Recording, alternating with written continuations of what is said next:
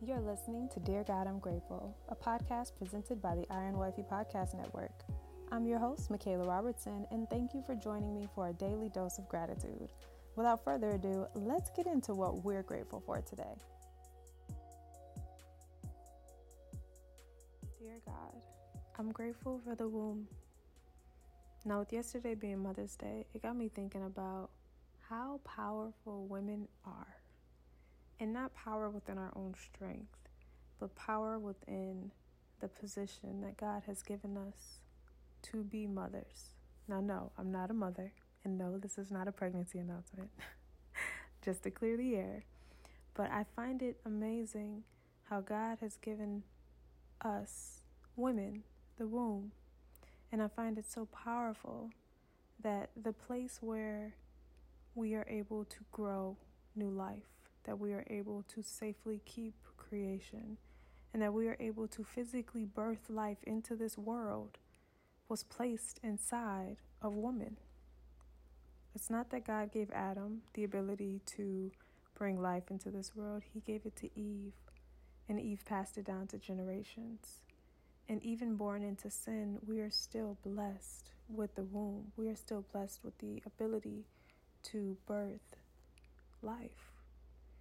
And so it's in the womb that not only we were created, but we were called into being by our Heavenly Father.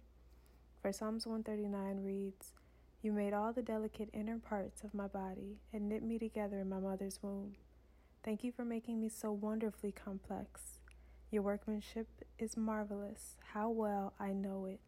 You watched me as I was being formed in utter seclusion, as I was woven together in the dark of the womb.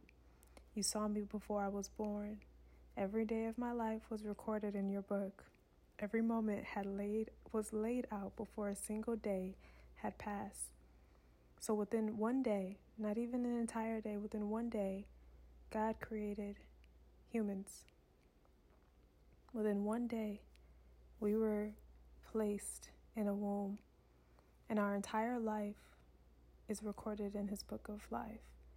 And our entire life was laid out, every moment, from the day that we were born to the day that we see him again. And all of this took place in the womb. And yes, we may have been born into sin, but the Bible talks about how in the womb we are also introduced to wisdom. For Psalms 51, 5-6 says, "For I was born a sinner, yes, from the moment my mother conceived me. But you desire honesty from the womb, teaching me wisdom even there."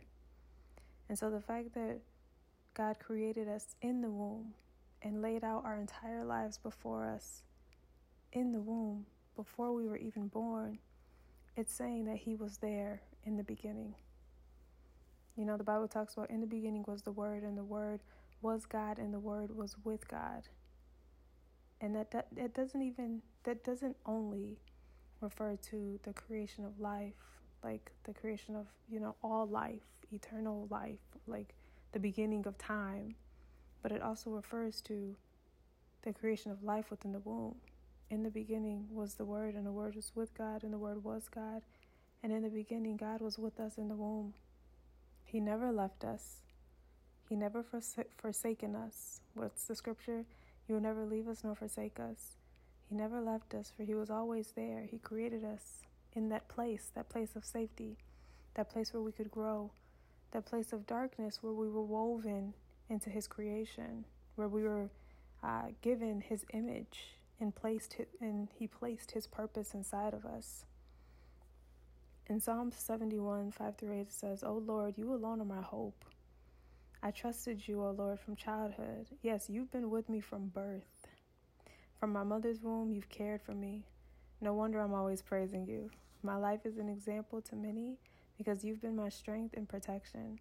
That is why I can't stop praising you. I declare your glory all day long." When we look back at our lives, when we look back at the path that we have taken in life, at the events or situations that have unfolded in our lives, it all stemmed from the womb.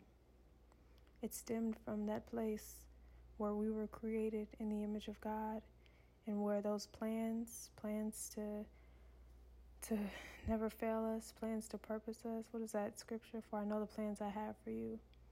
Plans to, I think it's pursue you, or plans to purpose you, or prevail you. I can't even remember the scripture right now, you guys, but it's one of those popular scriptures. That time took place in the womb. And the beauty of it is God gave us, woman, womb man, the ability to birth his creation. He entrusted us. He honored us. He blessed us to carry the responsibility of the womb. And so I only pray that I am able to fully and righteously fulfill the responsibility of the womb, that I'm able to protect and provide, nurture, and teach the wisdom that God has for the children that he plans or intends to birth through my womb at the time that he is ready to do it.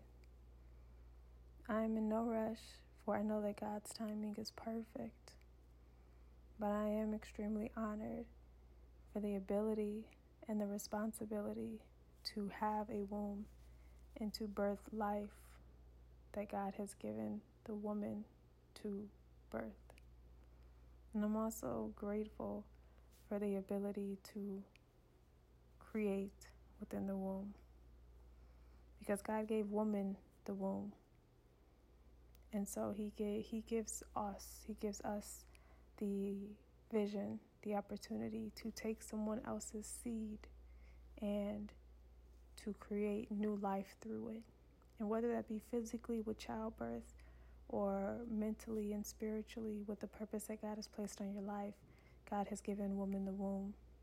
And so when he gives us our husband, and he gives our husband a dream or a vision or a seed, he has also given us the ability to birth that seed into the world.